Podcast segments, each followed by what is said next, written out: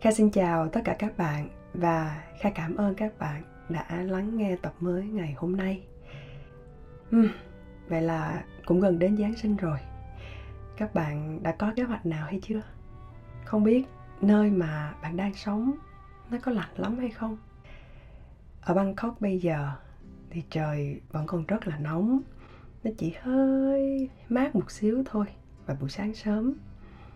Kha biết cũng đã có rất là nhiều bạn lên kế hoạch để đi chơi trong gần cả hai năm nay rồi, đúng không ạ?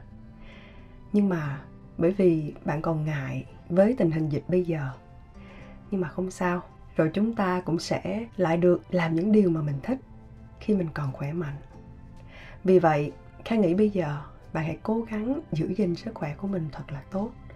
Và đây là điều ưu tiên hàng đầu bây giờ nhé Hôm nay Kha muốn tâm sự với các bạn về điều gì? Kha nghĩ tập hôm nay chắc là sẽ rất là ngắn thôi. Bởi vì nó cũng chỉ là những cái suy nghĩ nó rất là bất chợt đến với Kha. Dạo gần đây thì Kha thấy mình phải đứng trước rất là nhiều quyết định, rất là nhiều lựa chọn. Có những lựa chọn Kha biết nó rất là dễ đối với người này Nhưng nó lại rất là khó đối với người khác.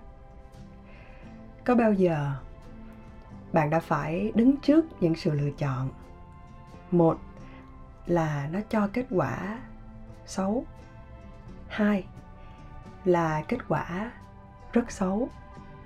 Và ba là kết quả vô cùng xấu. Hay chưa? Kha biết không phải sự lựa chọn nào nó cũng là giữa tốt và xấu.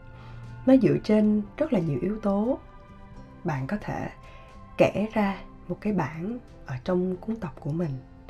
Hoặc bạn cũng có thể gõ vào Excel một ngàn dòng, chỉ để so sánh giữa cái lợi và cái hại, giữa tiềm năng và rủi ro. Rồi mình xem thử bên nào yếu tố có lợi nó sẽ nặng ký hơn yếu tố rủi ro. Đặc biệt là trong kinh doanh, mình cần phải cân đo đong đếm rất là nhiều, phải theo lý trí, theo sự logic đó là một điều rất là cần thiết. Bởi vì nó ảnh hưởng đến cả một tập thể chứ không phải chỉ lên cá nhân mình. Nói đến đây thì không biết là các bạn đã xem một bộ phim ở trên Netflix hay chưa? Đó là phim Designated Survivor. À, hiện tại thì Kha đang xem đến season thứ ba rồi. Nếu chưa thì Kha nghĩ đây cũng sẽ là một lựa chọn cho bạn. Các bạn xem để thấy rằng khi một tổng thống đưa ra quyết định thì họ cần bao nhiêu yếu tố phải được xem xét. Và trở lại vấn đề của một người rất là bình thường, một thường dân là cá nhân mình. Vậy thì làm sao để mình có một sự lựa chọn đúng? Bạn có thể đi theo tiếng gọi của con tim nè, hoặc bạn cũng có thể đi theo lý trí. Bạn chọn bởi vì mục đích này, hoặc là bạn chọn bởi vì một lý do kia, vân vân và vân vân nhưng thật sự, nếu kha trả lời được cái câu hỏi rằng cái nào là đúng, cái nào là sai, thì mình đã không phải có một sự phân vân và đắn đo rất là nhiều.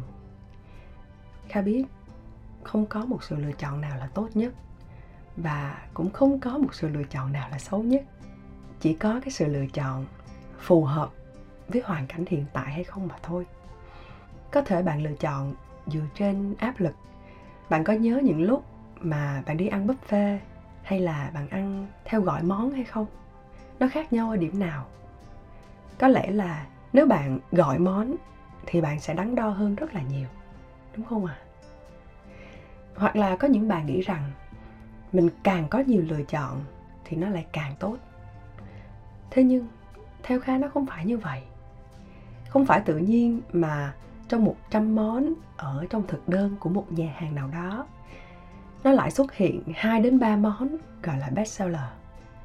Đó là vì dù chúng ta có muốn thử thách mình đến như thế nào đi chăng nữa, thì từ sâu ở bên trong mình nó vẫn cần một sự an toàn. Một lựa chọn mà bạn đưa ra, dù lớn hay dù nhỏ, nó cũng là lựa chọn.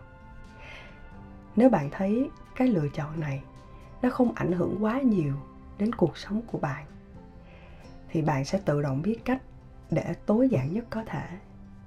Kha, ví dụ như là sáng sớm khi mình đi làm, có những bạn đứng trước cái tủ đồ của mình 20 phút mà bạn vẫn không biết mình nên mặc cái bộ quần áo nào.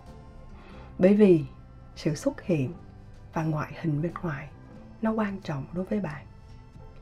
Nhưng cũng có rất là nhiều bạn thì trong cả 7 ngày ngày nào mình cũng mặc đúng một cái áo. Tất nhiên là bảy cái áo cùng một màu. Bởi vì cái điều bạn quan tâm có thể là một vấn đề khác. Và bạn không phải bận tâm quá nhiều. Và bạn cũng không cần phải bỏ quá nhiều sự cố gắng về việc lựa chọn quần áo nó như thế nào. Nhưng mà bạn biết không? Sẽ không có một sự lựa chọn nào có thể làm cho bạn hạnh phúc hơn khi bạn, chính bạn là người đưa ra quyết định này, mà không phải là một ai khác. Sự lựa chọn đôi khi nó phản ánh tính cách của bạn, nó phản ánh con người của bạn ở trong đó. Tại sao bạn lại đi vào một quán phở trong khi bạn rất là thích ăn bún mắm?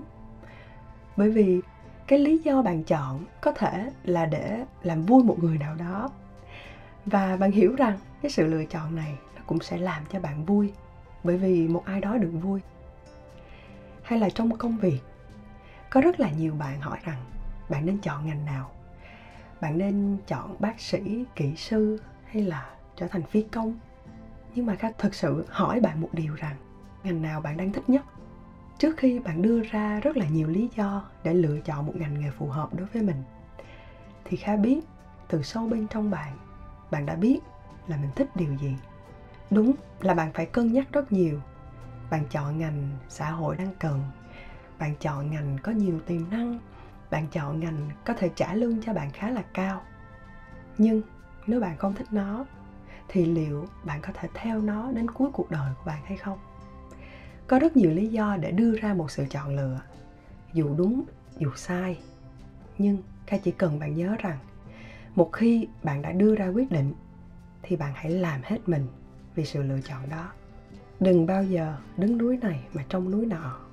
Đừng để bạn vào một quán cơm, bạn gọi một món cơm thịt gà, bạn ăn xong xuôi, bạn cảm thấy rất là no. Xong sau đó, bạn lại tiếc nuối bởi vì tại sao mình lại không gọi một món cơm sườn? Những lúc như thế này, tốt nhất là bạn nên thử vào lần sau. Một khi bạn đã đưa ra quyết định, thì bạn hãy tôn trọng cái sự lựa chọn của mình và hãy nên cố gắng hết mình, nên nghiêm túc với sự lựa chọn đó. Nhé trước khi kết thúc tập ngày hôm nay, thì nếu bạn muốn đồng hành cùng với kha để vượt qua những căng thẳng và lo lắng ở trong cuộc sống, đừng ngại. Hãy tham gia vào gia đình Okago ở trên Patreon. Theo link ở trong phần mô tả nhé kha rất vui nếu được thấy các bạn hiện diện ở đó. Và cuối cùng, kha chúc các bạn thành công và hẹn gặp lại các bạn trong tập tiếp theo. Bye bye.